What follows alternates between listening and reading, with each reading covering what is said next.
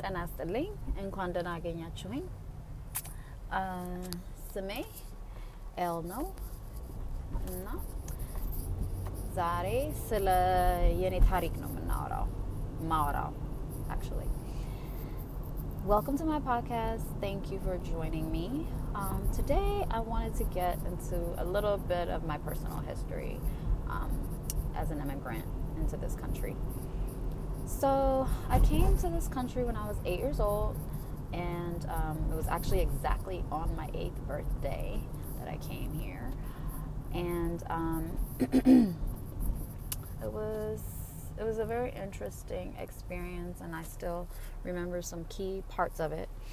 Uh, the first part that sticks out is the day, or rather, like the week leading up to me and my brother leaving Ethiopia to come here. Um, there was a lot of commotion. Uh, my parents had actually left us with my grandparents for about a year so they can go on ahead to the US and kind of set up shop before they sent for us. So at this point, it was time for us to go, and um, just that whole week was a lot of commotion. And you know how Habeshas are like, everybody had stuff to send with us.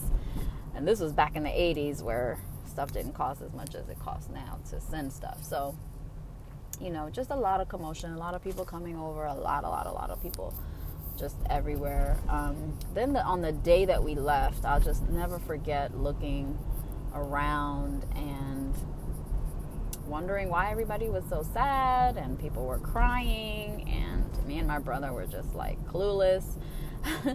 he was like six and I was about to be eight and um, yeah, it was just it was really interesting just being a little girl and looking around me and seeing my family crying and saying goodbye to me and my brother. And um, my aunt who that's who we came with. And um, it was just really interesting. And another thing that really sticks out is when we landed at chicago o'hare airport and we got into the airport from customs and I just looked around, looked around, looked around cuz you know on the plane there was plenty of black people. But once we had deplaned and we were in the midst of the airport I just kept looking around and trying to find a black person and I couldn't. And I remember asking my aunt "Tukurso wachit nacho like where the black people? Um she didn't really have an answer for me cuz she was a foreigner too but I remember just feeling so um, just so out of place or lost or confused or just kind of unsure as to like why we're here. I mean, I knew we were there to get to see my parents and be with my parents, but I don't know, just all the hype and everything just didn't measure up when we landed on US soil. So I had questions. um, so that was that. And then um, I also remember living in a suburb outside of Chicago, a very Caucasian suburb. Um, we went to an element, elementary school out there just for a year or so. and it's really a blur. Like, I don't remember any of my classmates. I don't remember one single just teacher or person or really I just don't remember anything about Aurora, um, Illinois, which is where we were. I be- I don't remember the apartment we were in. I just don't remember anything. I don't really know what that means, but um, the only memory I have of my time there is kind of funny. Um, like about a week or two after school started, um, I was at lunchtime. I continuously would get upset because for two reasons. One would be that I saw all the kids socializing, having fun, and just playing and talking to each other, and I didn't share in any of that. Um, so lunchtime gave me major anxiety. Um, but for another reason that I was upset, another reason I was upset was that my mom kept packing me these dang on peanut butter and jelly sandwiches to take for lunch. Now, I guess her year and some change of being in the US taught her that that's what you make for your kids for lunch. But I didn't know what that was. I had no idea what a peanut butter and jelly sandwich was. I know I didn't like the way it tastes. And I was just like, what the heck is this? You know? um, that was just not something I was used to. And, and I guess, you know, my parents being new to the country, they were just trying to adjust too. You know, they were still new, even though they had been there a year before us.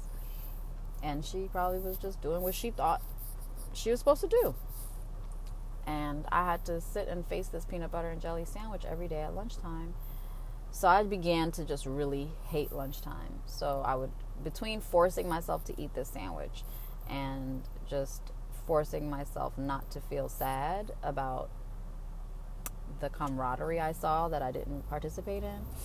Um, until one day I saw this girl while I was watching her and just watching her mannerisms and just being fascinated of being in just this totally new place. And I saw her get up from her lunch table, pick up, you know, her lunch, and I saw her throw it in the trash can.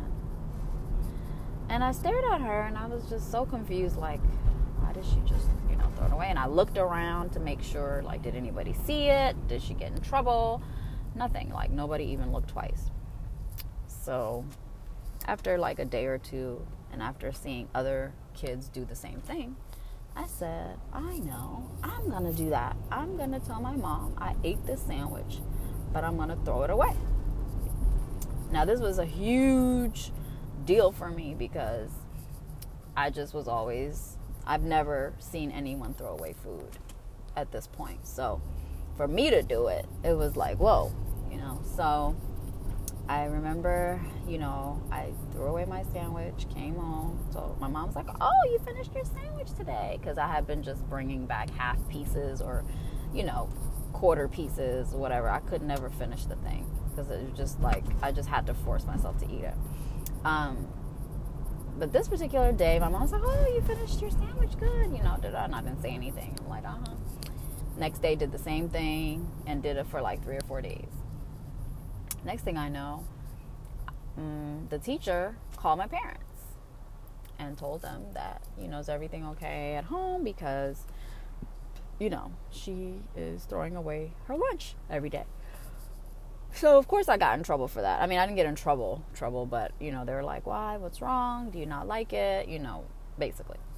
So I just thought that was me now being 41 looking back at that and me now having been in this country for 30 plus years and knowing how people are so wasteful people th- i see people throw away food every day. Um, i throw away food now sometimes you know and it just was so it's so interesting to think back at that time and how like mortified as and surprised and like shocked i was to see this little elementary school girl throw away her food and it's also ironic that that's really the only thing I remember, period, about that school. I don't remember the name of it.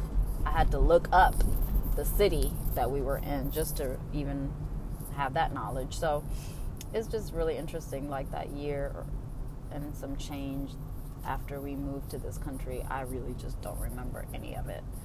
Um, and when I do start having memories, as far as when we moved to DC from Chicago, from the Chicago area, um, those memories are very vivid and can't for I couldn't forget them if I tried. So I just thought that was really interesting. The the the separation between the two places that I um, that I was an immigrant and very brand new immigrant, I should say. FOB as they call it. Um, yeah, so that's a little background um, as far as how and when and where I came into this country. And thank you so much for listening.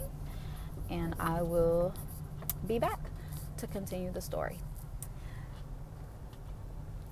I'm Ganalo Denador.